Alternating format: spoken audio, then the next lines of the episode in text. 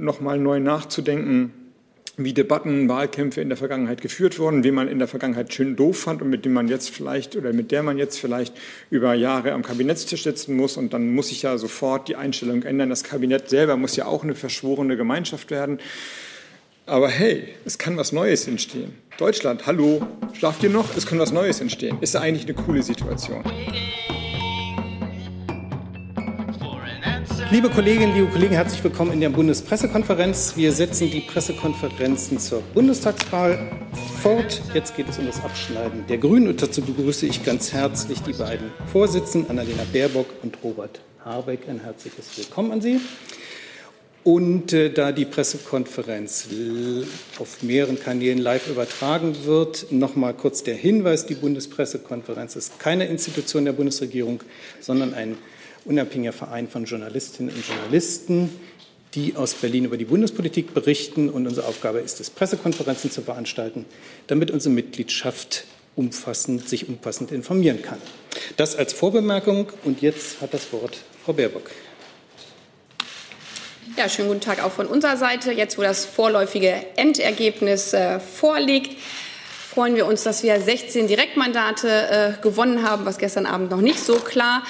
Klar ist jetzt auch, dass die SPD stärkste Kraft ist. Äh, herzlichen Glückwunsch von uns an dieser Stelle an die Sozialdemokraten. Wir haben einen klaren Auftrag von den Wählerinnen und Wählern bekommen, für einen Aufbruch in unserem Land zu sorgen, auch wenn das Ergebnis deutlich hinter dem zurückliegt, was wir erwartet und für was wir gekämpft haben, jetzt eine Erneuerung dieses Landes anzugehen äh, und deutlich zu machen, dass wir nicht nur schrittchenweise vorankommen müssen, sondern dass wir wirklich äh, eine Erneuerung brauchen in der Infrastruktur, in der Digitalisierung unseres Landes und äh, dass die Klimapolitik Querschnittspolitik einer nächsten Bundesregierung sein muss. Das bedeutet nicht nur im Umweltressort verankert, sondern sich durchzieht durch die Wirtschafts- und Industriepolitik, die Verkehrspolitik, die Landwirtschaftspolitik, weil die Frage der Klimaneutralität die Zukunftsaufgabe unserer Gesellschaft und damit auch die Zukunft für den Wohlstand in unserem Land ist. Auf dieser Grundlage werden wir jetzt gemeinsam, Robert Habeck und ich, als Parteivorsitzende Gespräche mit den anderen Parteien führen. Haben wir gestern Abend ja auch schon mal deutlich gemacht, dass das äh, so ist, dass wir vor allem viel auch im geschützten Raum auch äh, mit kleineren äh, Parteien Gespräche führen werden, um diesen Auftrag, den die Wählerinnen und Wähler uns gegeben haben, für eine echte Erneuerung jetzt in Deutschland zu sorgen, gestärkt in die nächsten Wochen zu gehen. Danke schön, Herr Habeck. Mit dem Wahlabend bricht tatsächlich eine neue Zeitrechnung in Deutschland an. Wenn es nicht, und ich glaube, dann werden alle Leute wirklich äh, kirre werden, nochmal eine Neuauflage einer sogenannten, früher genannten Großen Koalition geben soll, wird es ein Dreiparteienbündnis geben. Das ist auf der Bundesebene nicht geübt und man muss vielleicht auch sagen, im Wahlkampf nicht wirklich vorbereitet worden. Der Wahlkampf hatte seine eigenen Logiken, Turbulenzen, Irrungen und Wirrungen. Aber das aus dem Wahlkampf heraus ein klares Mandat und eine klare Richtung für eine Regierung gegeben würde, das kann man, glaube ich, nicht behaupten. Gleichwohl muss natürlich, wie immer die Regierung dann aussieht, sie mit einer klaren politischen Vorstellung, einer politischen Identität, mit einem politischen Plan sofort ans Werk gehen. Dafür sind die Herausforderungen einfach zu groß und zu dominant, als dass es dann eine Politik des kleinsten gemeinsamen Nenners, des ewigen Kompromisses, des äh, Suchens nach unten immer nur geben kann.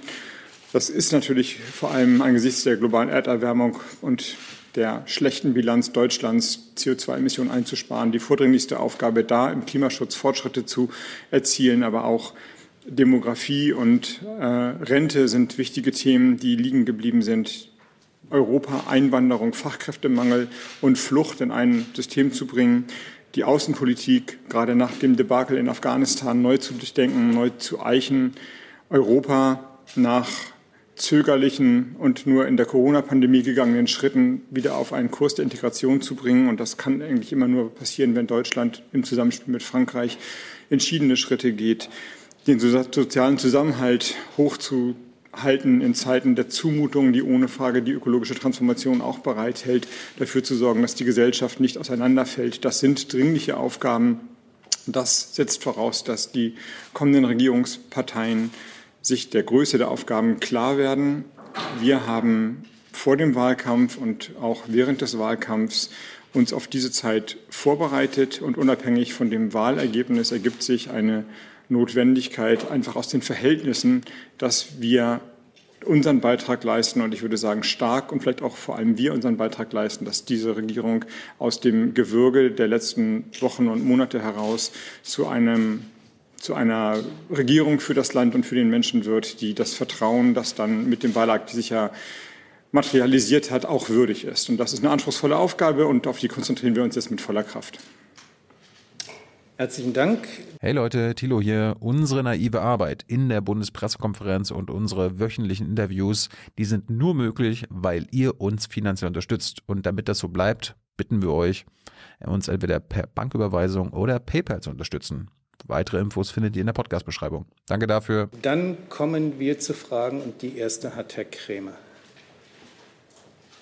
Ich hätte zwei Fragen, wenn ich stellen wenn ich zwei Fragen stellen darf. Und zwar, nachdem Sie sich heute Morgen ja beraten haben in der Partei. Haben Sie ein Mikrofon? Man hört Sie schlecht. Ja, ich kann es nicht weiter ziehen.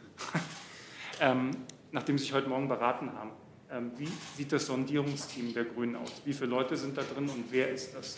Die zweite Frage wäre, was sind die roten Linien der Grünen in den Sondierungen? Gibt es überhaupt welche? Ja, wir haben uns heute Morgen als Bundesvorstand äh, beraten, natürlich auch, wie man in Sondierungen geht, äh, aber das noch nicht mit allen Gremien geklärt. Deswegen können wir heute dazu zu dieser Uhrzeit auch noch nichts äh, auf der Bundespressekonferenz sagen. Und mit Blick auf äh, die roten Linien, äh, wir haben Sondierungsgespräche ja noch nicht mal angefangen. Wir haben in diesem Wahlkampf immer deutlich gemacht, dass es einen Aufbruch braucht, dass es nach diesen Jahren, wo Deutschland äh, wirklich schlecht regiert worden ist, gerade mit Blick auf Zukunftsaufgaben, dass das diese große Aufgabe für das nächste Jahrzehnt ist, Deutschland klimaneutral zu machen, auf den Pfad des Pariser Klimaabkommens zu bringen und dafür für neuen Wohlstand und vor allen Dingen eine klimagerechte Gesellschaft zu sorgen. Die nächste Frage, Herr Jung. Frau Baerbock, Herr Habeck, Sie kennen Ihre Partei besser als, als ich. Äh, kann man einer Partei durch, also beibringen, mit einer Partei, die als zweites ins Ziel gekommen ist, zusammenzuarbeiten? Aus all dem, was wir gesagt haben, geht hervor, dass die Materialität der Koalition entscheidend ist. Da, wo am meisten Klimaschutz bzw. Antworten für die großen Herausforderungen der Zeit gegeben werden. Da sollte die Regierung hingehen. Also das Mandat ergibt sich aus der Sache heraus, finde ich. Aber natürlich ist das Wählervotum ernst zu nehmen. Annalena Baerbock hat es äh, angesprochen oder zumindest angedeutet, dass sich über die Nacht ja deutlich herauskristallisiert hat, dass die SPD vorne liegt. Wir haben jetzt das vorläufige amtliche Ämtergebnis und daraus ergibt sich natürlich ein äh, Prä der Gespräche mit der SPD und der FDP. Das heißt, äh, es, ist unwahrscheinlich, dass Sie Ihrer Partei überhaupt vorschlagen könnten, Nein, das kann man mit einer sagen. zweitplatzierten Union zusammenzuarbeiten. Das kann man nicht sagen. Es werden ja Gespräche geführt und die sind ernst zu nehmen. Und ernst zu nehmen heißt halt äh, dafür zu sorgen, dass die Regierung entsteht, die am entschlossensten ist, entlang der Punkte, die wir genannt haben. Andere sind denkbar, die größten Fortschritte zu erzielen. Wir werden sehen, was dabei rauskommt. Aber sicherlich und auch mit Blick auf die letzten Stunden, wo die Union ja gerade selber dabei ist, sich äh, aus der Regierungsfähigkeit ein Stück weit zu verabschieden, gibt es eine gewisse Logik, die Gespräche mit SPD und FDP ähm, jetzt zu führen. Das heißt aber nicht, dass wir mit der Union nicht reden werden. Die nächste Frage, Frau Sawicki. Guten Tag, Rebecca Sawicki von Watson. Frau Baerbock, Sie sind mit dem Anspruch in den Wahlkampf gegangen, Kanzlerin zu werden. Das hat ja jetzt nicht geklappt. Trotzdem haben die Grünen das beste Ergebnis seit jeher eingefahren. Sehen Sie sich jetzt als Königsmacherin? Und wenn ja, ähm, würden Sie zur Not eine Regierungsbildung platzen lassen, wenn zu wenige Ihrer Themen bei SPD oder Union oder FDP Anklang finden würden? Wir haben einen klaren gesellschaftlichen äh, Auftrag, äh, weil das haben die letzten Monate ja deutlich äh, gemacht, äh, wie stark äh, dieses Land eine Sehnsucht nach einer wirklichen Erneuerung hat und vor allen Dingen die großen Zukunftsaufgaben der Modernisierung unseres Landes endlich anzugehen. Und das ist das, wofür wir angetreten sind. Auch wenn wir unser Wahlergebnis und Wahlziel nicht erreicht haben, ist das der Auftrag, für den wir gewählt worden sind, so wie Sie angesprochen haben, mit unseren besten Ergebnis jemals, jetzt dafür zu sorgen, dass Deutschland auf den Weg der Klimaneutralität kommt. Und ähm, das Gute ist ja äh, an den äh, Gesprächen, äh, dass das nicht nur eine grüne Forderung äh, ist, sondern dass das seit sechs Jahren Aufgabe dieser Bundesregierung ist. Und deswegen muss es Grundlage für die nächste Bundesregierung äh, sein, diesen Pfad der Klimaneutralität jetzt gemeinsam äh, einzuschlagen. Haben ja im Übrigen jedenfalls rhetorisch auch alle Kandidaten in diesem Wahlkampf äh, deutlich gemacht, dass sie das zumindest versuchen wollen. Darf ich? Die nächste Frage, Herr Müller. Ja, Holger Möhle, Bonner Generalanzeiger. Sie sehen mich hier? Ja. Ähm, Frau Baerbock, Herr Habeck, äh, ich würde gerne wissen, ob dieser Wahlkampf äh, Ihr Verhältnis zueinander verändert hat.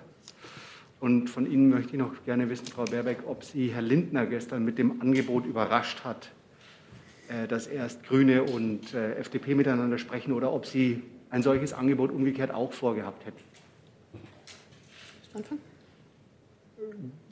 Ein Wahlkampf um das Kanzleramt verändert die Rollenbeschreibung bzw. die Rollenausübung. Das ist ja offensichtlich und logisch, sonst würde man das ja gar nicht äh, machen. Aber das persönliche Verhältnis ist gut, stabil, intakt und vertrauensvoll wie eh und je. Und in dieser Zeit, die jetzt ja über den Wahlkampf hinausreicht, wo wir alle, die Parteien, aber eben wir auch, vor der Verantwortung stehen, dem Land eine stabile und gut zusammenarbeitende und an den Aufgaben der Zeit wachsende Regierung zu geben, kann man sich darauf verlassen, dass unser Verhältnis ein Anker und Stabilitätsfaktor sein wird. Nach diesem Wahlkampf überrascht mich gar nichts mehr und erst recht keine Einladung zu Gesprächen, beziehungsweise, das haben wir vorher selber äh, gesagt, äh, dass wir natürlich ähm, nicht darauf warten, bis Leute uns anrufen, sondern dass wir auch äh, in Gespräche gehen, weil die Situation halt eine andere ist wie bei anderen Bundestagswahlen. Es gibt jetzt keine Partei, äh, die irgendwie bei 35 Prozent liegt und dann sagt, na guck, den einen rufe ich mal an und so lange könnt ihr warten, sondern dass äh, Parteien auch untereinander Gespräche führen. Äh, das haben wir ja von Anfang an klar und deutlich gesagt. Dann frage ich nochmal nach. Also es wäre Teil Ihres Plans gewesen, dass Sie umgekehrt auf die FDP zugegangen wären, wenn es Herr Lindner gestern nicht gemacht hätte. Wissen Sie, das Wichtige ist ja gerade in so einer Phase, da haben wir auch alle Erfahrungen von den letzten Jamaika-Sondierungen, dass das Unklügste ist, dass man Wortprotokolle über das, was man sagt, tut, anruft, äh, irgendwie äh, minütlich rausgibt. Deswegen Gespräche vielleicht auch schon für die nächsten Tage äh, können Sie gerne nachfragen. Aber mit wem man wann wo telefoniert oder spricht, das werden wir vertraulich behandeln und behalten. Dann habe ich als nächsten Fragestellerin Frau Kollegin hier vorne. Vielen Dank. Genau. Ähm, an Herrn Habeck die Frage, wie sich eigentlich ähm, das, die personelle Aufstellung der Grünen jetzt verändert ähm, zwischen Ihnen beiden. Sind Sie jetzt das neue Machtzentrum der Partei? Treten Sie sozusagen nach vorne in die erste Reihe? Führen Sie die Koalitionsverhandlungen als sozusagen entscheidende Person? Und sind Sie auch derjenige, der der künftige Vizekanzler sein wird? Wir führen die Verhandlungen gemeinsam als gewählte Bundesvorsitzende. Punkt. Und alle weiteren Fragen sind ebenfalls geklärt. Die Fragen sind geklärt und in welcher Weise? Na, es gehört ja zu der Verantwortung, die wir jetzt hier mehrfach betont haben, dass man gut vorbereitet und geklärt reingeht, so wie Sie das von uns kennen. Und es gehört aber auch zur Verantwortung, diese Klärung dann äh, nicht zu Markte zu tragen. Aber gehen Sie davon aus, dass äh, wir komplett sortiert sind. Die nächste. So wie wir hier sitzen. Wir sitzen hier als beide Parteivorsitzende. Das haben wir vor Monaten genauso besprochen, dass wir, wenn der Wahlkampf vorbei ist, wir gemeinsam als Parteivorsitzende diese Sondierung führen und auch alle sonstigen Fragen bei uns äh, selbstverständlich äh, geklärt worden sind, weil das gehört zu einer Verantwortung dazu, wenn man ein Land führen will. Dann habe ich Frau Herzog auf meiner Liste. Frau Baerbock, Sie äh, haben eben gesagt, der Wahlkampf habe deutlich gemacht, dass es eine Sehnsucht nach Erneuerung gebe. Ähm, woraus leiten Sie das ab? Und haben Sie, äh, also ich habe immer noch nicht ganz verstanden, haben Sie die Frage jetzt geklärt, wer von Ihnen Vizekanzler oder Kanzlerin würde in einer Regierung und Sie wollen nur nicht darüber sprechen? Oder ist es eine offene Frage? Zur ersten Frage. Wir waren ja in äh, über 100 Orten unterwegs, äh, auf Marktplätzen, aber auch an Schulen, an Nachbarschaftszäunen wo in jedem Gespräch deutlich geworden ist, dass äh, viele Menschen äh, nicht mehr verstehen können, dass äh, all das, was eigentlich möglich ist, nicht nur klimaneutral zu werden, sondern auch in Kitas, in Schulen, in Krankenhäusern, dass das nicht angepackt wird. Und dieser Wunsch nach Erneuerung, der ist wahnsinnig groß. Wir haben, und das ist das, was uns schmerzt, diese Dynamik nicht in Wählerinnen und Wählerstimmen umsetzen können, dass wir eine Regierung anführen. Aber das bedeutet ja nicht, dass, dass satt sein vom Status quo, vom äh, Wegducken äh, irgendwie verflogen ist, sondern äh, die Menschen in diesem Land wollen besser regiert werden. Und das ist unsere Verantwortung und unser Anspruch, das jetzt in die nächste Bundesregierung äh, mit einzubringen. Und das ist der Auftrag, von dem ich äh, vorhin gesprochen habe, auch wenn wir das jetzt in anderer Rolle sind, als wir das ursprünglich äh, geplant haben. Und ja, das, was wir jetzt beide äh, deutlich gesagt haben. Äh, bei uns sind die Fragen geklärt, aber wir sind jetzt einen Tag äh, nach einer Bundestagswahl. Wir fangen jetzt an, Sondierungen zu führen, gemeinsam im Team als Parteivorsitzende, gemeinsam mit einem Sondierungsteam, was wir die nächsten Tage verkünden werden. Und alle weiteren Personalfragen kommen dann zu ihrer Zeit. Zusatz? mit Blick auf die Sondierung, die Sie gerade noch mal erwähnt haben, was kommt denn bestenfalls und also die andere Frage. Sprechen Sie parallel mit SPD und FDP? Es klang jetzt eben ein bisschen so, also FDP ist ja bekannt, aber parallel auch mit der SPD schon? Ich gehe davon aus, oder wir gehen davon aus, dass es jetzt in den nächsten Tagen Gesprächen mit allen Parteien geben wird, die potenziell in der Lage sind, eine Regierung in den verschiedenen Konstellationen zu bilden. Und die wird es geben und dann werden auch irgendwann sichtbare Sondierungen anfangen. Online fragt äh, Ulrich Schulte von der Taz, wann treffen Sie sich mit Christian Lindner? Versuch es einfach nochmal. Nice try, würde ich sagen. Hallo, Herr Schulte, können wir mal probieren. Dann ähm, äh, fragt er noch ganz grob, was müsste diese, in dieser Vorabsondierung sich ergeben? Das, was wir hier mehrfach äh, betont haben, das, womit wir angetreten sind, äh, nicht eine kleine Spiegelstrichliste, sondern äh, ein wirklicher Aufbruch für dieses Land, eine gemeinsame Erzählung, wie man Deutschland modernisieren kann. Das ist ja nichts, was man mit dem Fingerschnips macht, sondern das ist die gesellschaftspolitische Aufgabe, die auch zu einigen Umbrüchen führen wird in einer Gesellschaft. Das heißt, es ist nicht nur vier Jahre angelegt, sondern es ist auf das nächste Jahrzehnt angelegt, diese Modernisierung Deutschlands voranzubringen voranzubringen, und zwar im wahnsinnig schnellen Tempo, die deutsche Industrie auf den Weg zur Klimaneutralität zu führen und dafür gleichzeitig nicht nur die Arbeitsplätze zu sichern, sondern die Frage von Gerechtigkeit und Wohlstand äh, neu zu definieren. Und das ist das, was natürlich äh, die zentrale Aufgabe ist für die ersten Gespräche in Sondierung, da zu schauen, mit wem kriegt man äh, ein solches gemeinsames Bild am besten hin. Dann die nächste Frage, Herr Decker. Ja, erstmal die Frage an Sie beide. Äh, kommt es für Sie in Betracht, Herr Laschet zum Bundeskanzler zu wählen, unabhängig davon, wie stark die Union ist? Weil ja doch das allgemeine Urteil innerhalb der Union, aber auch außerhalb der Union vor allem äh, natürlich lautet, dass das Problem äh, Herr Laschet als Person auch ist. Und deswegen die Frage an Sie, ist es für Sie vorstellbar, ihn zum Kanzler zu wählen, wenn denn die Verhandlungen so etwas nahelegen würden. Äh, die zweite Frage an Sie, Herr Habeck, äh, die ähm, FDP scheint in Sie besondere Erwartungen zu setzen. Jedenfalls ist das der Eindruck, den man aus der Pressekonferenz mit äh, Herrn Lindner äh, mitnehmen kann, aber auch aus Gesprächen, äh, die inoffiziell stattfinden. Können Sie, das scheint auch mit der Erfahrung Schleswig-Holstein zusammen, zusammen, zusammenzuhängen, können Sie dazu ein paar Worte sagen, wie sich Ihr Verhältnis zur FDP darstellt? Also zur ersten Frage. Herr Laschet hat ja im Wahlkampf ähm, ein paar Probleme gehabt. Das ist natürlich uns auch nicht äh, entgangen. Auf der anderen Seite ist das Wählervotum zu respektieren und das heißt eben auch, dass einem in einer für die Republik neuen und so noch nicht dagewesenen Situationen, die man tatsächlich als Ära-Übergang beschreiben kann, auch nicht nur die naheliegendste Option, das ist die Ampel. Die SPD hat die Nase vorn. Sie wissen, dass die Grünen und die SPD eine geschichtliche Vergangenheit haben bei allen Problemen, die es gab, dass man nicht nur diese Option sondiert und miteinander redet, sondern eben die anderen auch. Das gebietet der Respekt, finde ich, vor dem Votum der Wählerinnen und der Wähler.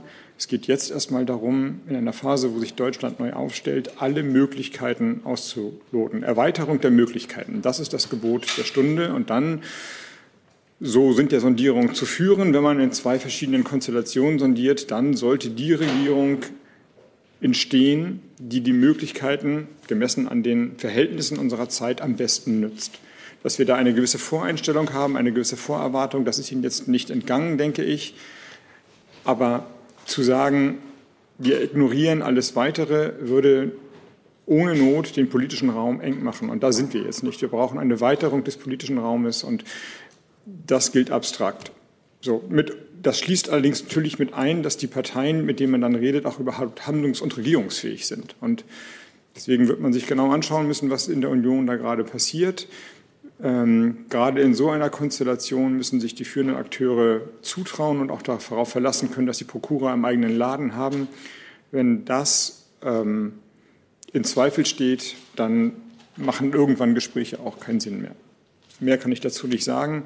Zu den Personen äh, geteamt es sich, finde ich, nicht, äh, dann Urteile zu geben. Der Wahlkampf ist vorbei und so wenig, wie wir uns von anderen reinreden lassen wollen, mit wem wir bei Sondierung, Verhandlungen und mit welchem Personal auflaufen.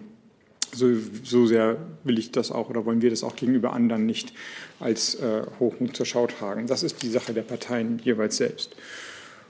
Und was das Verhältnis zur FDP angeht, glaube ich, verrate ich kein Geheimnis, dass ähm, die Grünen und die FDP in geübter Gegnerschaft zueinander stehen bei den Fragen von Steuer, Sozial, Wirtschaftspolitik, bei den Fragen eher prinzipieller Natur, welche Rolle hat der Staat, wie frei sollen die Marktkräfte sein, wie hoch oder stark sollen die Leitplanken für den Markt sein, da treffen Welten aufeinander.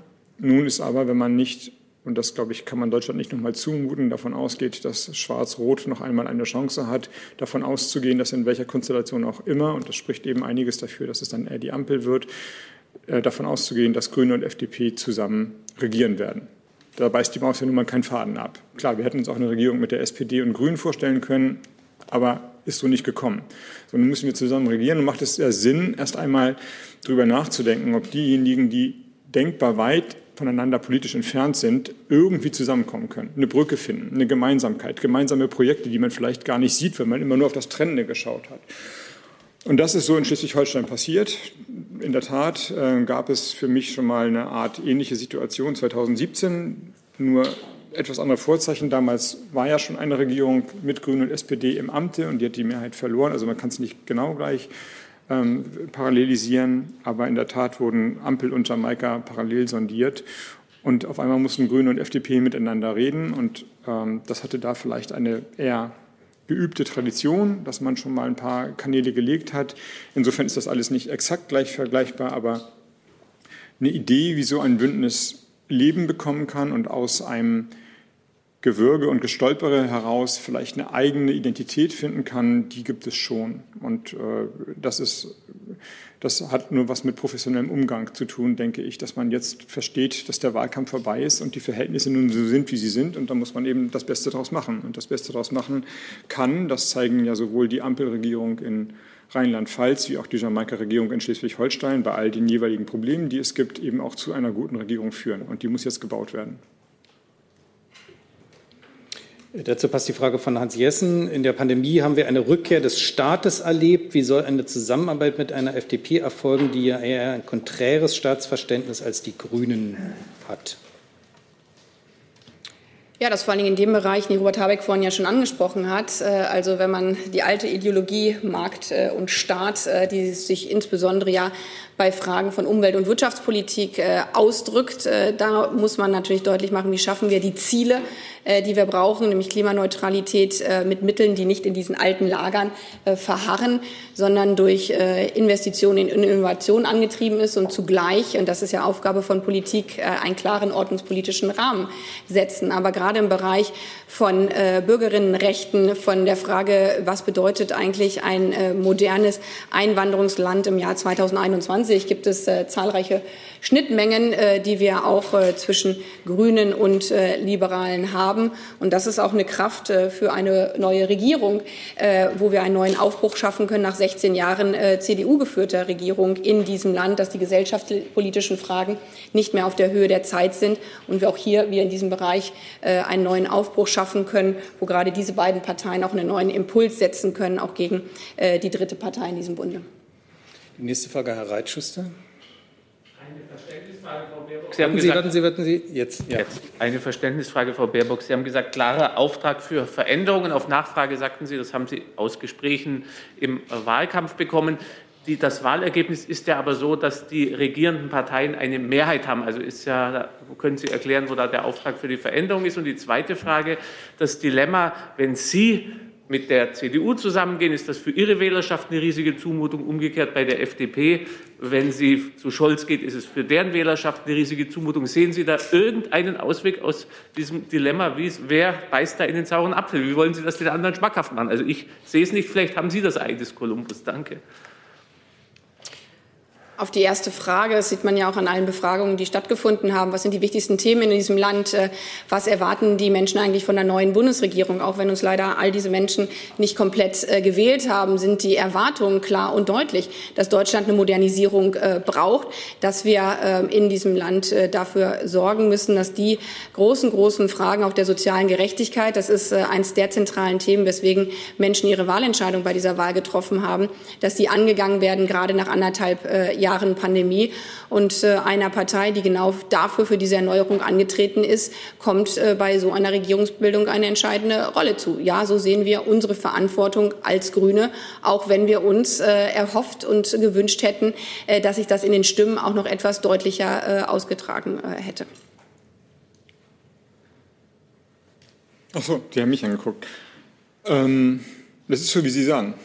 Die Partei, die in klassischen Termini gesprochen, die so meiner Ansicht nach nicht mehr existieren, das Lager wechseln muss, hat die größere Zumutung zu tragen. Das ist völlig klar. Das kann ich aus eigener Erfahrung berichten. Wir sind ja 2017 in eine Jamaika-Koalition eingestiegen, die einen guten Koalitionsvertrag hatte. Ich weiß aber, dass ich auf dem Parteitag gesagt habe, kann sein, dass wir jetzt gerade eine Entscheidung treffen, die uns in den Abgrund führen wird. Und vielleicht sind wir in fünf Jahren nicht mehr da, weil wir jetzt quasi das Lager wechseln, in Anführungsstrichen. Ich glaube nur, dass diese Lagerwelt nicht mehr die Wirklichkeit repräsentiert. So ist das Land nicht mehr. Wir haben nicht mehr ein linkes und ein rechtes Lager, sondern es gibt auf der Landesebene ja schon lange zu besichtigen die kunterbuntesten Formen von Bündnissen und die Gesellschaft ist auch kunterbunter geworden und die ähm, politischen Einstellungen gehen quer durch Familien, Freundschaften, Freundeskreise und Arbeitskollegien durch im gewissen Sinne holt ja Deutschland gerade das nach, was sich als gesellschaftliche Veränderung in den letzten 18 Jahren, 20 Jahren ereignet hat.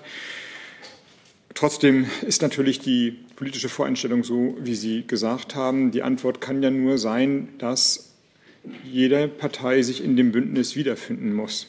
Also, und deswegen haben wir gestern Abend immer betont, und das ist wichtig zu verstehen, dass Rot-Grün zwar eine gewisse politische Nähe hat, aber die Ampel nicht Rot-Grün plus ein bisschen gelben Kit ist, weil die Zahlen einfach nicht reichen, sondern eine Ampel, und das würde respektiv auch für Jamaika gelten, folgt einer komplett eigenen neuen Logik. Jede Partei muss das Bündnis aus sich selbst heraus tragen.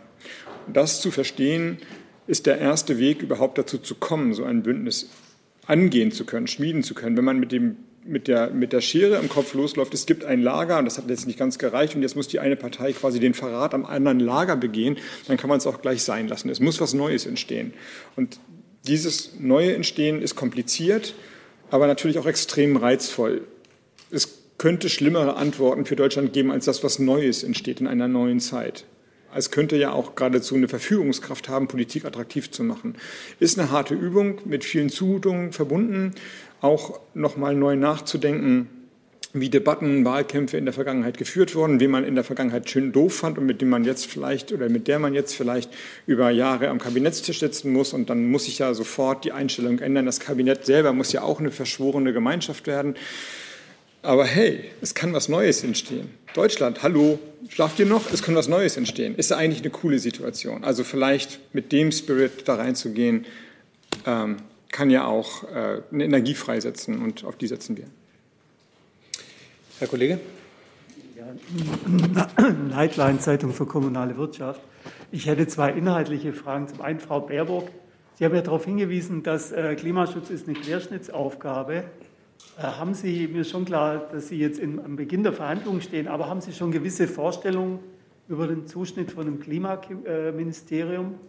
Ob das zumindest zum Beispiel Wirtschaft und Energie, aber noch vielleicht auch noch was anderes enthalten sollte? Und dann noch eine Frage an Herrn Habeck. Äh, einerseits geht es ja jetzt die Herausforderung, Sie müssen eine Regierung bilden, die gut sein soll. Andererseits haben wir ja den Zeitdruck. Zum Beispiel, Sie kennen ja die Forderungen nach diversen 100-Tage-Programmen für Ausbau erneuerbarer Energien. Dann steht das Fit for 55-Paket, steht jetzt ja an zu weiteren Entscheidungen in, in nächster Zeit. Also sozusagen, haben Sie sich da selber so ein bisschen eine Deadline gesetzt, bis wann eine neue Regierung äh, stehen sollte? Zum ersten Teil ähm, Ihrer Frage. Ja, das muss der Querschnitt der gesamten Regierung sein. Aber wie wir vorhin schon äh, auch bei anderen Fragen gesagt haben, jetzt stehen erstmal die Gespräche an. Jetzt steht erstmal an, äh, diese neue Erzählung, die dieses Land braucht, gemeinsam in Eckpfeilern zu verankern. Klar ist nur, es wird keinen neuen Aufbruch in Deutschland geben, wenn weiterhin das Umweltministerium gegen das äh, Wirtschaftsministerium äh, arbeitet und sagt, die einen machen Klimaschutz und die anderen machen Wirtschaftspolitik.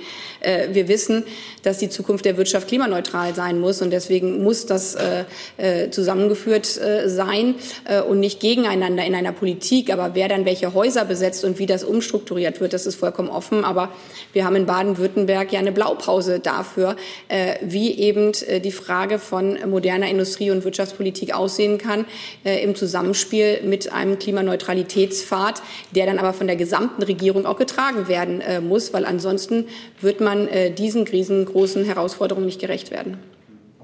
Weihnachten.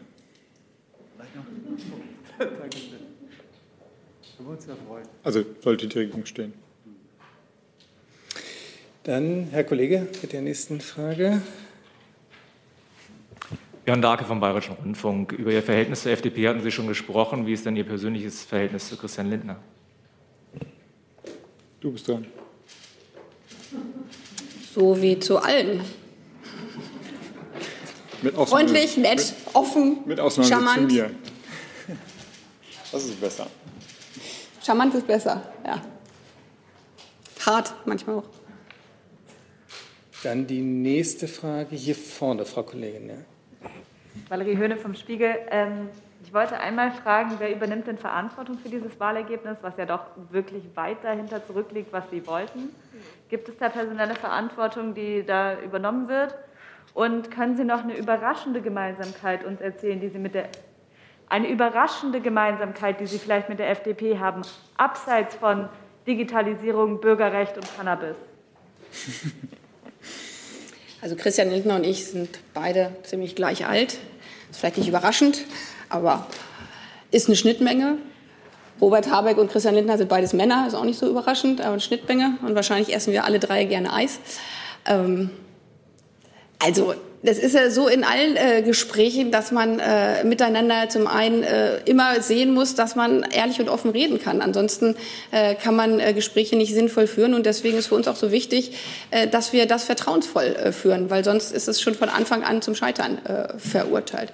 Mit Blick auf die Frage unseres Wahlergebnisses, natürlich tragen wir dafür die Verantwortung. Ich war Kanzlerkandidatin, wir beide sind Parteivorsitzende, ich noch meiner gesamt, ganz besonderen Verantwortungsrolle. Und wir werden das gemeinsam gemeinsam als äh, Partei jetzt auch analysieren. Aber wir haben genauso eine Verantwortung, dass wir jetzt äh, eben in diesen Gesprächen äh, deutlich machen, dass es zu einer Veränderung kommt. Das haben wir jetzt schon 20 Mal gesagt, aber das ist unser Auftrag zugleich als Parteivorsitzende, diese Partei jetzt in eine Bundesregierung zu führen, die ein neues Zeitalter einleitet. Entschuldigung, noch eine Nachfrage. Ähm, und auf es ist ja interessant, dass Sie sagen, Sie haben alle personellen Entscheidungen getroffen, aber Sie wollen sie uns nicht mitteilen. Das heißt ja auch, dass Ihre Sondierungspartner nicht wissen, wer jetzt die Verhandlungen führt als mögliche Vizekanzler, Vizekanzlerin. Wann wollen Sie uns denn mitteilen, wer diesen wichtigen Posten in der Republik übernehmen soll, sollten Sie koalieren mit entweder Union oder SPD. Ja, das haben wir zu Anfang ja dieser Bundespressekonferenz gesagt. Robert Habeck und Annalena Baerbock als Parteivorsitzende führen diese Verhandlungen. Und das wissen auch Herr Scholz, Herr Lindner und Herr Laschet. Dann habe ich auf meiner Liste Herrn Grimm. Ja, Christian Grimm von der Augsburger. Ich wollte von Ihnen beiden wissen, wie Sie eigentlich ähm, einen zentralen Unterschied zur FDP überbrücken wollen, der bei den Staatsfinanzen liegt. Also die Grünen wollen ähm, die Investitionen in den Klimaschutz über Schulden finanzieren. Die FDP, FDP will das nicht oder sehr viel weniger. Wie kann das gelingen, dass das zusammengeht, dass man den Klimaschutz eben trotzdem gestemmt und finanziert bekommt? Das ist sicherlich eine der trennenden Positionierungen aus dem Wahlkampf heraus, völlig klar. Objektiv ist es so, dass Geld aufgebracht werden muss. Die deutsche Wirtschaft alleine, das ist noch nicht die öffentliche Hand, die öffentliche Infrastruktur, also Schulen, Kitas, Gebäude, Bahnlinien, sondern nur das, was die private Wirtschaft, die deutsche Industrie investieren muss zur Klimaneutralität, beziffert die Summe auf zwei Billionen Euro. Das ist natürlich eine grobe Schätzung, da muss man sich mal klar machen, worüber wir reden. Es können auch 100, 100 äh, Milliarden mehr oder weniger sein. Das sind echt gigantische Summen und Sie selber sagen, um das auszulösen, diese Investitionen auszulösen, braucht es ungefähr 10, 15 Prozent öffentliche Sicherheiten, Kredite beziehungsweise Fördermaßnahmen. Und die privaten Banken sagen, das können wir nicht stemmen, das ist ein, da ist zu viel Ausfallrisiko.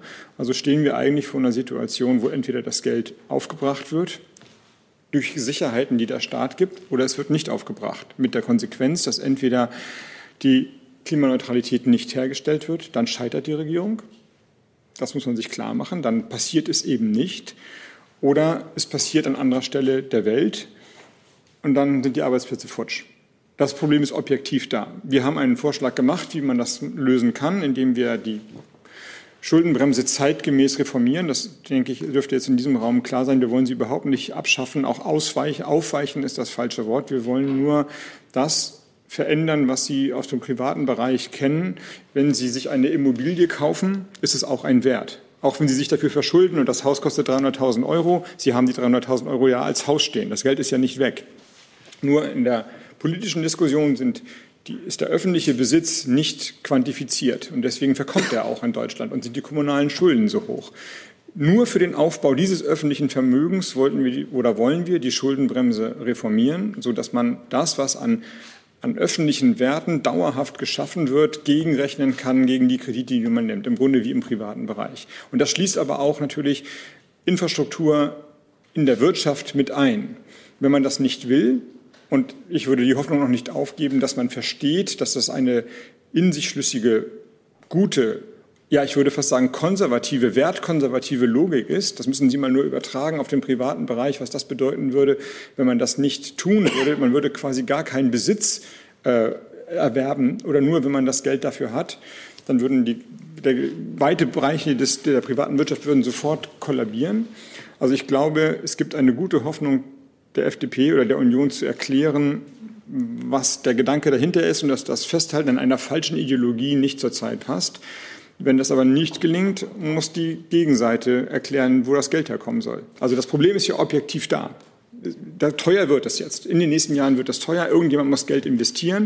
Und dann kann man natürlich sagen, jeder tut es selbst. Also die Unternehmen müssen das Geld selber aufbringen, müssen sich halt selber verschulden. Jeder Privat, jede Privatperson muss sich selber verschulden. Die Vermieter sanieren die Häuser und dann geben sie das Geld an die Mieter weiter. Dann kriegen wir echt ein Problem in Deutschland, nehme ich an, ein soziales Problem, auch wahrscheinlich ein ökonomisches Problem, weil einfach die Investitionen ausbleiben, die Wachstumsschwäche, die wir vor Corona hatten, ja dann noch grassierender ist. Oder wir investieren über die Gemeinsamkeit. Und die Gemeinsamkeit wird in einer Demokratie halt über die staatlichen Möglichkeiten hergestellt. Scheint uns eindeutig der schlauere Weg zu sein. Wenn man nicht den schlaueren Weg, den besseren Weg, den pragmatischeren Weg gehen will, denke ich, ist es die ähm, Argumentationspflicht der anderen Seite zu sagen, wie es denn gehen soll. Am Ende geht es nicht darum, den einen Weg durchzusetzen, sondern das Ziel zu erreichen. Das ist, und das muss auch erreicht werden, sonst äh, haben wir in einer zentralen Frage schon mal uns das erste Bein gestellt in der neuen Regierung. Wir werden dann in Forschung, in wirtschaftlichem Aufschwung, in Prosperität und in Klimaschutz immer weiter zurückfallen Und eine Regierung, die von sich aus weiß, dass sie weiter zurückfällt, die sollte vielleicht mal überlegen, ob sie überhaupt die richtige Regierung ist. Also da wird noch ein bisschen drüber zu reden sein, aber ich würde sagen, die Argumente, wie eben kurz umrissen, sind eindeutig auf unserer Seite. Dann Frau Kollegin. Laura Brei vom Tagesspiegel. Ähm, ich würde gerne wissen, ob Sie seit gestern Abend schon einmal mit Armin Laschet auch telefoniert haben und wenn ja, ob er Ihnen ein konkretes Angebot gemacht hat und wenn ja, was? So wenig wie wir über die Telefonate mit anderen äh, Herren äh, sprechen, sprechen wir auch nicht über solche Fragen öffentlich. Dann Frau Tutt, bitte. Sie haben vorhin die Demografie als liegen gebliebenes Thema genannt. Ähm, die Demografie Ihrer Wählerinnen und Wähler unterscheidet sich ja sehr stark von der zunehmenden Rentnerinnenpartei SPD und auch CDU. Ist das ein gemeinsames Projekt mit der FDP und wie könnte man das vielleicht vermitteln? Wir sind für die Jungen da, die haben uns überdurchschnittlich gewählt. Das Problem ist ebenfalls objektiv. Ähm, die Vorsorge fürs Alter könnte stabiler aufgestellt sein. Und äh, in der Tat gibt es da, ich würde fast sagen, überraschenderweise, jedenfalls im Wahlkampf häufig übersehenderweise, eine Parallelität zwischen der FDP und uns. Wir sind beide der Meinung, dass man über einen öffentlichen Fonds, den wir Bürgerfonds nennen, wie es die FDP nennt, weiß ich gar nicht genau, aber es ist angelehnt an dem, an dem schwedischen äh, Fondsmodell, ähm, versuchen, die dritte Säule anders zu organisieren, als es derzeit ist. Also nicht mehr über Riester-Verträge und die private Wirtschaft, sondern beim Staat einen Fonds zu schaffen, der dann ähm, die Rente stabilisiert. Der Unterschied, und der ist natürlich gravierend, ist, dass es bei uns zusätzlich zur ähm, gesetzlichen Altersvorsorge ist. Also die wird dadurch nicht geschwächt, sondern das Riester-System, die Riester-Rente, die wird abgeschafft und überwunden. Und die FDP, so muss man es verstehen, will die Gelder, die dort reingehen in diesen Fonds, aus der gesetzlichen Rentenfinanzierung rausziehen. Das wiederum halten wir für falsch beziehungsweise auch nicht für ökonomisch richtig. Aber wir fangen ja erst an mit den Gesprächen. Also beide Parteien haben ein Interesse, einen neuen dritten Weg neu zu beschreiten, einen neuen Fonds aufzulegen. Und dann muss man äh, mal drüber reden. Aber in der Tat sind das jedenfalls Ansätze, die Rentenpolitik neu zu eichen und was Neues hinzubekommen in Deutschland. Herr Kollege mit der nächsten Frage. Ja, Gerald Traufetter vom Spiegel. Und Frau Baerbock, Herr Habeck, wie groß ist Ihre Befürchtung, dass äh, es doch eine GroKo geben könnte, wo die SPD durchaus dominanter sein könnte als in einer Ampel? Naja, es würde all dem widersprechen, äh, was äh, gerade von Seiten der SPD im Wahlkampf deutlich äh, gemacht worden ist. Und wenn man vielleicht minütlich gerade mitbekommt, was in der CDU oder in der Union los ist, halte ich das nicht für ein wahrscheinliches Szenario. Ähm, es wäre das Gegenteil von dem, was wir jetzt ja, glaube ich, auch in den letzten 45 Minuten ähm, deutlich gemacht haben, wie eigentlich die Stimmung und Situation in diesem Land ist. Die lechzt nach einem wirklichen Erneuerung, gerade nach acht Jahren großer Koalition. Ja, weg. Ach so, ja, genau so. Ich glaube, der Erste, der dann steil geht, ist Markus Söder. Ich sehe das nicht. Also außer, außer alle stellen sich so doof an, dass am Ende wieder kein Dreierbündnis zustande kommt. Aber dann hat man auch wirklich etwas falsch gemacht. Ansonsten halte ich das für nahezu ausgeschlossen. Dann habe ich als nächsten Fragesteller Herr Gavrilis, ne? ganz hinten ja, Panagiotis Gavrilis für den Deutschlandfunk. Ähm, zwei Fragen. Die erste an Herrn Habeck. Warum wäre Herr Lindner ein guter Finanzminister? Und vielleicht auch an Sie beide. Wie schade finden Sie es eigentlich, dass die Linke so schlecht abgeschnitten hat und somit ja eine Koalitionsoption weniger zur Verfügung steht?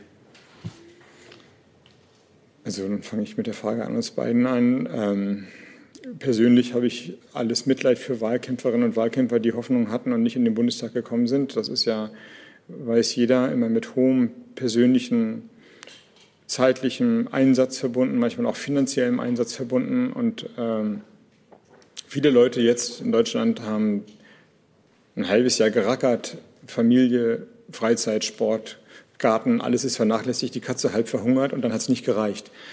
Das ist bitter und ähm, alle wissen, dass es passieren kann und im Grunde muss man nochmal nachträglich sagen, Wahnsinn, wie viel Engagement und politischen Ehrgeizes in diesem Land gibt, denn nur so kann das ja funktionieren. Also das, wie soll ich sagen, das persönliche Mitgefühl jetzt für die Leute der Linken, das habe ich wie auch für alle anderen, die auch bei uns vielleicht gehofft haben, in den Bundestag zu kommen.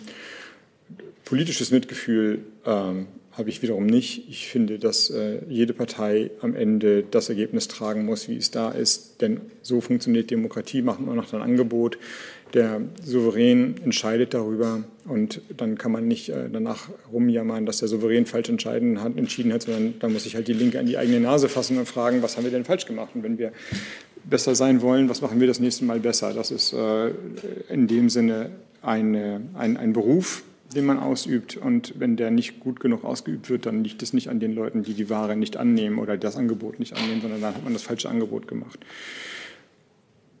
Ähm, Christian Lindner, also ich würde nicht gerne spekulieren über Posten. Das ist der gleiche Grund, den Annalena Baerbock schon gesagt hat. Es ziemt sich einfach nicht am Anbeginn solcher Gespräche über Postenverteilung und Personalverteilung zu reden. Entscheidend ist, dass auch sich alle klar machen, dass, ich nehme jetzt nur die ökologische Krise, dass die Dinge miteinander zusammenhängen und dass ein Denken in Sektoren nicht zeitgemäß ist und dass die ökologische Transformation und der Schutz des Klimas nicht nur eine Frage der Energie oder der Industrie oder der Verkehrspolitik ist, sondern alle Bereiche berührt. Vor allem würde ich denken, den sozialen Bereich. Das sind Zumutungen, die da kommen werden. Und wenn das einhergeht mit einer Politik, die immer nur die Gleichen profitieren lässt und alle, die Zumutung tragen, noch mehr aufgebürdet bekommen, dann wird das alles scheitern. Es hat aber auch was viel mit der Finanzpolitik zu tun und die Finanzpolitik muss, so wie wir eben neue Fragen haben, ebenfalls auf der Höhe der Zeit sein. Wenn das gelingt, dann ist es eine gute Finanzpolitik und wenn es nicht gelingt, ist es eine schlechte Finanzpolitik. Danach sollten sich die Gespräche richten und danach sollte dann eine hoffentlich Einigung erfolgen und dann gibt es die Ressortzuständigkeiten und dann die Personalzuständigkeiten in dieser Reihenfolge. Aber erstmal verstehen, was gerade Phase ist. Herr Leifert vom ZDF fragt Herr Habeck, Sie sind neu in den Bundestag gewählt. Welche Aufgaben in der Fraktion wären für Sie erstrebenswert? Das stimmt. Ich äh, freue mich sehr und vor allem ähm, jetzt in meinem Fall ganz persönlich freue ich mich, dass ich in einem sehr ländlichen Landkreis das Direktmandat erzielen konnte. Und da habe ich eine klare Vorstellung, wie ich die Verantwortung, die ich jetzt ja unmittelbar von den Wählerinnen und Wählern dort bekommen habe, ausüben kann. Das ist häufig diskutiert und gut vorbereitet. Also ich hoffe, ich werde ein guter Regionalabgeordneter, der für seinen Wahlkreis, für den Norden, äh, eine würdige Vertretung in Berlin darstellt. Über weitergehende Rollen in der Fraktion äh, habe ich mir keine Gedanken gemacht. Und das ahnen Sie ja, dass Annalena Baerbock und ich gerade gut damit beschäftigt sind, Regierungsbeteiligung vorzubereiten und nicht so viel Zeit darüber verschwenden, welche Aufgaben wir darüber hinaus noch in der Fraktion haben. Da wollen wir ähm, in der Solidarität auch mit dem Fraktionsvorstand ähm, arbeitsteilig vorgehen. Dann, Herr Kollege. Nader Mohammed, Berliner Kriminalitätszeitung.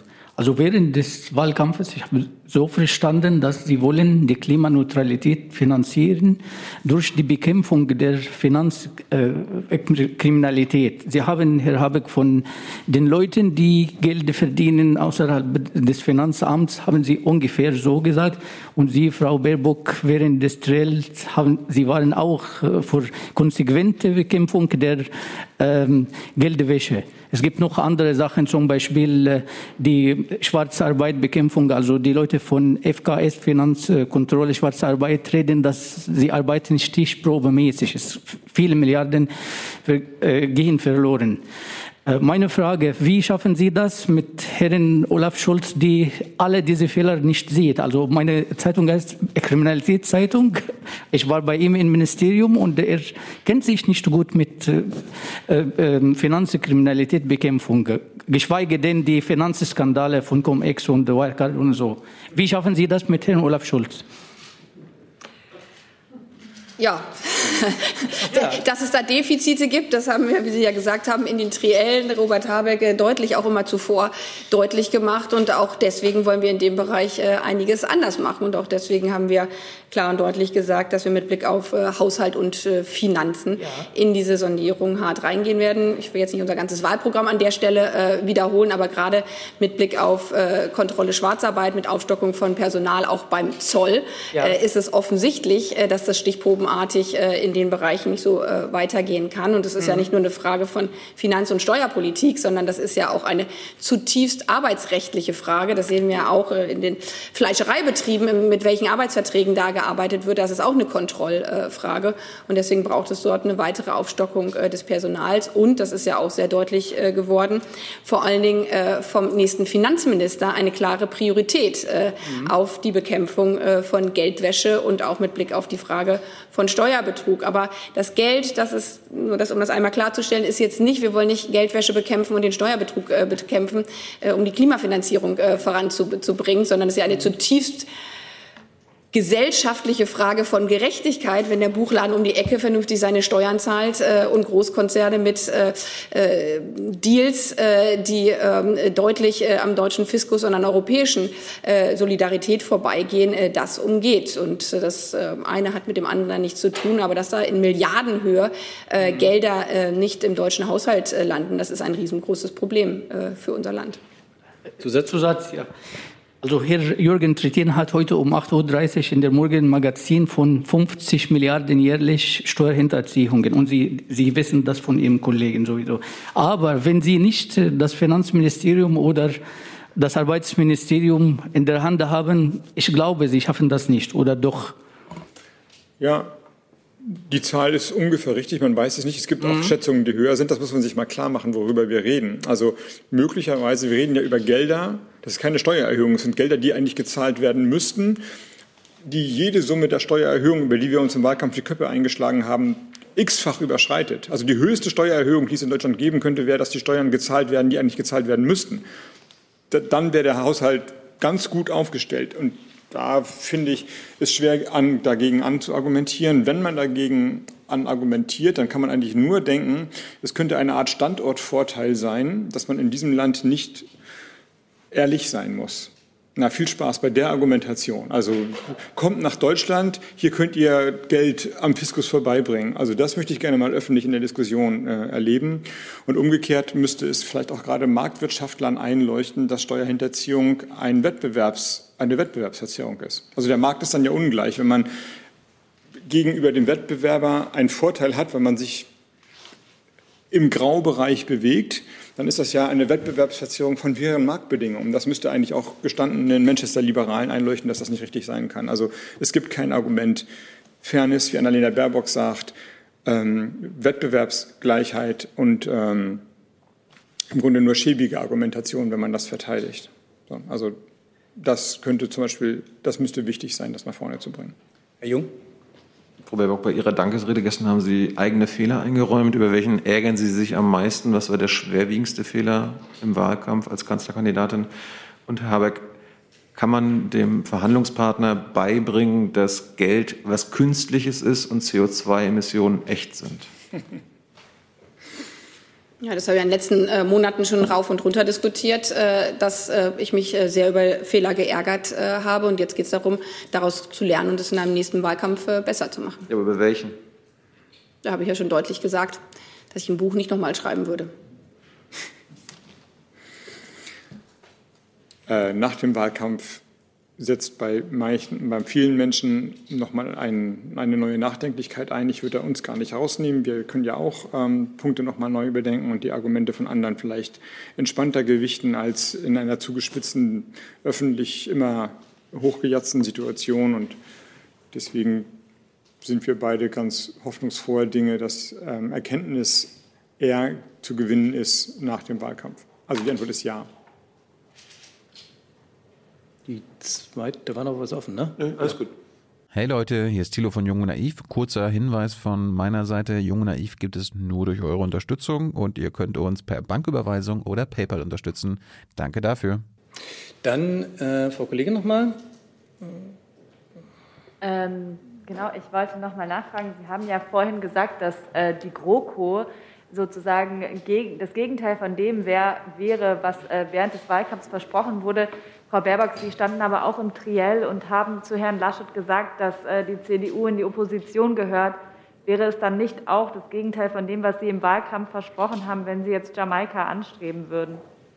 Ja, wir haben ja auch nicht gesagt, dass wir Jamaika anstreben, sondern sehr, sehr deutlich äh, gesagt, mit wem wir jetzt Gespräche äh, führen. Aber Sie haben doch gesagt, dass Sie auch Gespräche mit der Union natürlich führen wollen, obwohl Sie im Wahlkampf gesagt haben, dass Sie die gerne in der Opposition sähen. Ja, das, spricht, das, widerspricht sich aber nicht gegenseitig. Wir werden jetzt äh, in Gespräche eintreten. Die SPD ist äh, stärkste Kraft äh, geworden, werden äh, Gespräche führen.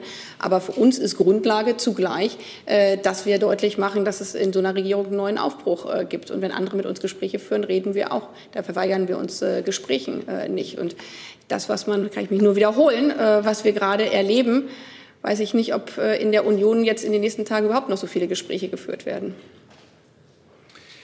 Dann habe ich noch äh, mal den Kollegen Leifert. Ähm, haben Sie eine Alternative zum Mitregieren? Und er fügt hinzu, vielleicht lieber gar nicht als schlecht regieren. Ja, wir haben jetzt, glaube ich, einen Punkt erreicht, wo alles gesagt ist an der Stelle. Wir, Deutschland braucht eine Regierung, logischerweise, sonst wäre das ja eine Farce alles. Wie Annalena Baerbock, wie ich jetzt schon zwei oder dreimal gesagt habe, glaube ich, dass Schlechteste wäre, dass die Große Koalition, man muss ja sagen, die ehemalige Große Koalition nochmal noch einen, weiß nicht, fünften Aufguss erfolgt. Irgendwann wird die Suppe wirklich dünn. Und ähm, deswegen geht jetzt alles darum, in die Regierung zu kommen. Und es ist auch kein Geheimnis, dass wir den Anspruch haben. Wir haben uns darauf vorbereitet. Wir glauben, dass es nicht gut war, dass Deutschland seit 16 Jahren nicht mit von den Grünen gestaltet wurde. Und deswegen stellt sich die Frage von keiner Alternative nicht. Es geht darum, das jetzt gängig zu machen. Dann sind wir durch mit allen Fragen. Pardon, eine hatte ich noch übersehen. Frau Herzog. Dankeschön. Äh, Nochmal zum Thema Klimaschutz ein bisschen haben Sie schon angerissen. Da haben Sie ja sehr andere Konzepte. Hören Sie mich? Ja, so halb. So halb wie alle anderen auch. Ich hänge mich noch etwas in die Hose total. Also, wir haben ja sehr unterschiedliche Konzepte zur FDP. Ähm, die FDP setzt stark über eine Steuerung, auf eine Steuerung über den CO2-Preis.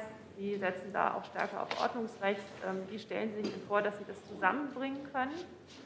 Und äh, die Union plant eine schonungslose Analyse des eigenen Wahlkampfs. Tun Sie das auch und in welcher Form und wann?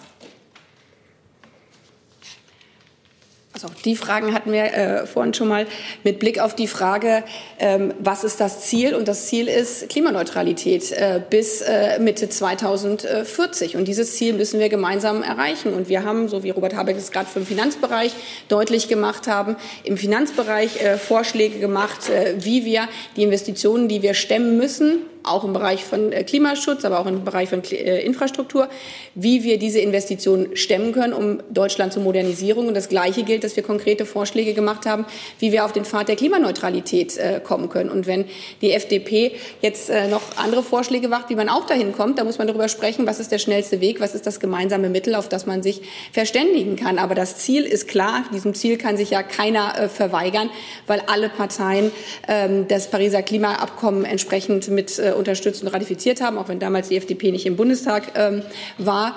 Und ähm, das gilt es jetzt mit Blick auf Ordnungsrecht, mit Blick auf äh, Preissignale, mit Blick auf Innovationsförderung äh, in Einklang zu bringen, um diese Ziele schnellstmöglich zu erreichen. Und es ist nicht mehr nur eine Frage des der Klimapolitik, sondern es ist die essentielle Frage für den Industriestandort äh, Deutschland, was ja eigentlich auch eines der zentralen Interessen von der FDP ist, äh, diesen Industriestandort zu stärken und damit äh, den Wohlstand in unserem Land zu sichern.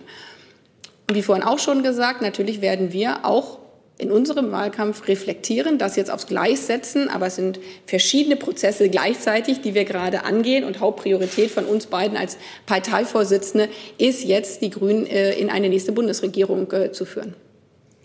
Dann sind wir am Ende dieser Pressekonferenz. Ich bedanke mich ganz herzlich für die Aufmerksamkeit. Herr Habeck, Frau Baerbock, danke fürs Kommen. Dankeschön.